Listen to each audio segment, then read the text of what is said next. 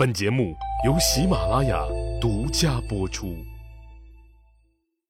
上一集里，我说到了楚灵王死了的事儿，在深山老林中搞定了楚灵王以后，契机谎报军情，说楚灵王即将返回国都。这一招逼得在王位上只待了几天的楚出王子干没去路了，吓得他浑身颤抖，最后索性自杀了。懦弱的子熙见三哥没了，也拿剑抹了脖子。契机连杀了三个兄弟，随后继位，是为楚平王。命运给予每个人的东西，早就暗中标好了价格。人生在世，出来混总是要还的。楚灵王继位的时候，是楚国与晋国平分霸权的时候，八方来朝，如日中天。但是当他死的时候，却没有立足之地，死于非命。楚共王一共有五个庶出的儿子，其中有四个儿子当过楚国的国君，差一点就追平了齐桓公五个儿子当国君的最高纪录。毫无意外，和齐国一样，四个儿子争夺王位所造成的内乱，给国家带来了灭顶之灾。最可怕的是，在这短短的四年里，出现了楚国两百多年以来仅有的两位昏君。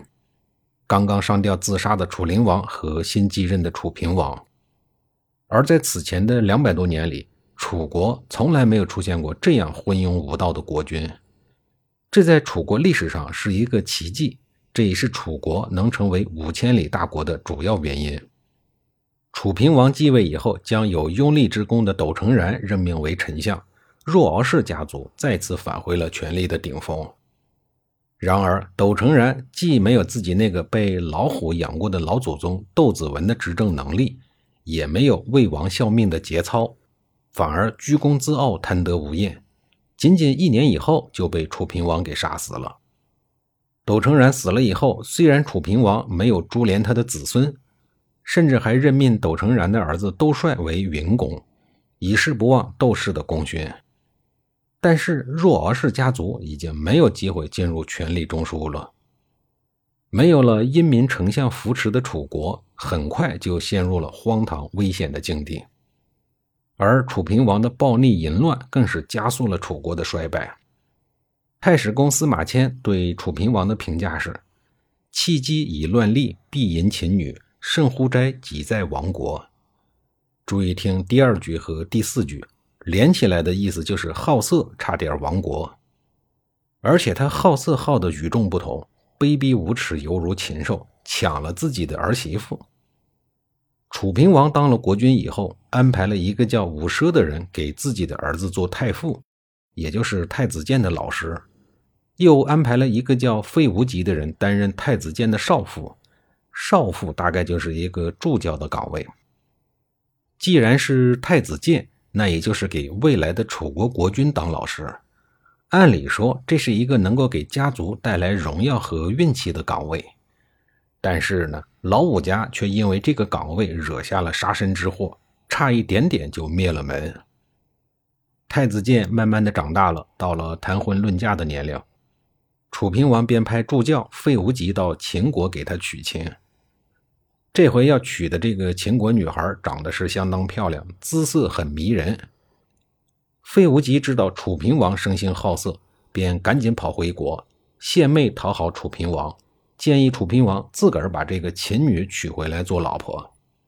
至于太子建，那就重新安排一个女子就行了。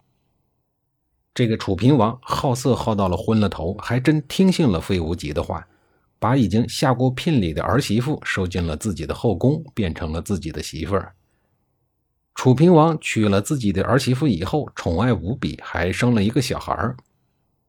费无极心术不正，将太子建的媳妇搞给了楚平王以后，借机离开了太子，前去侍奉楚平王。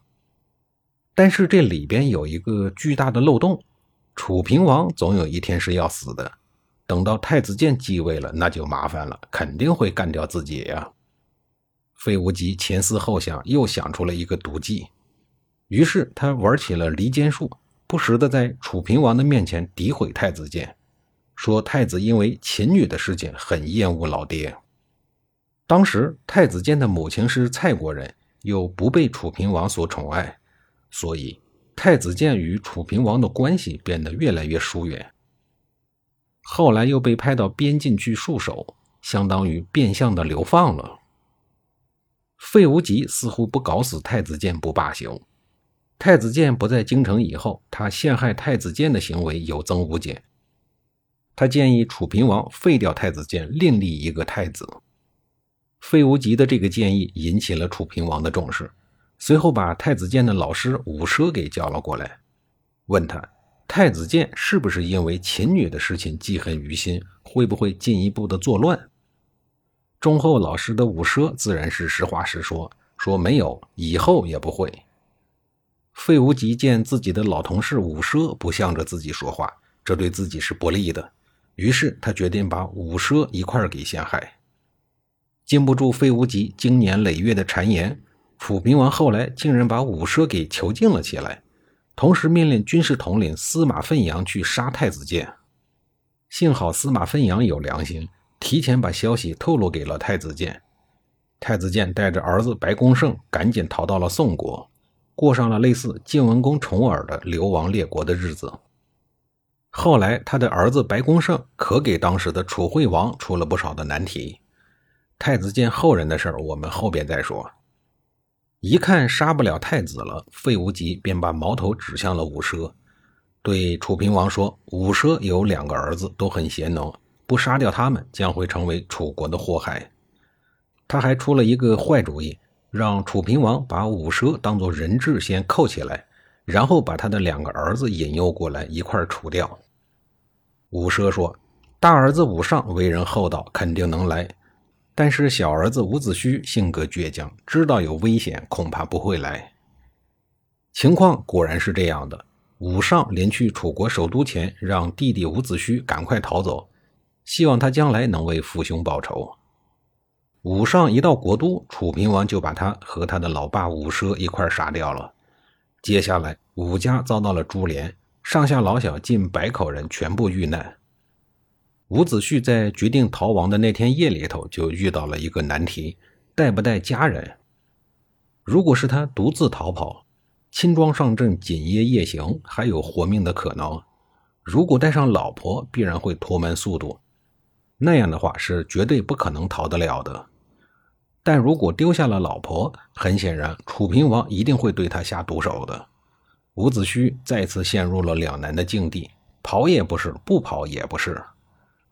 他老婆说：“你不要管我了，你身上背负着父亲和哥哥的期望，总有一天要回来报仇的。如今怎么能因为一个妇道人家就早早的丢掉性命呢？”那么伍子胥能不能带走自己的老婆一起亡命天涯呢？下一集里，我再给您详细的讲述。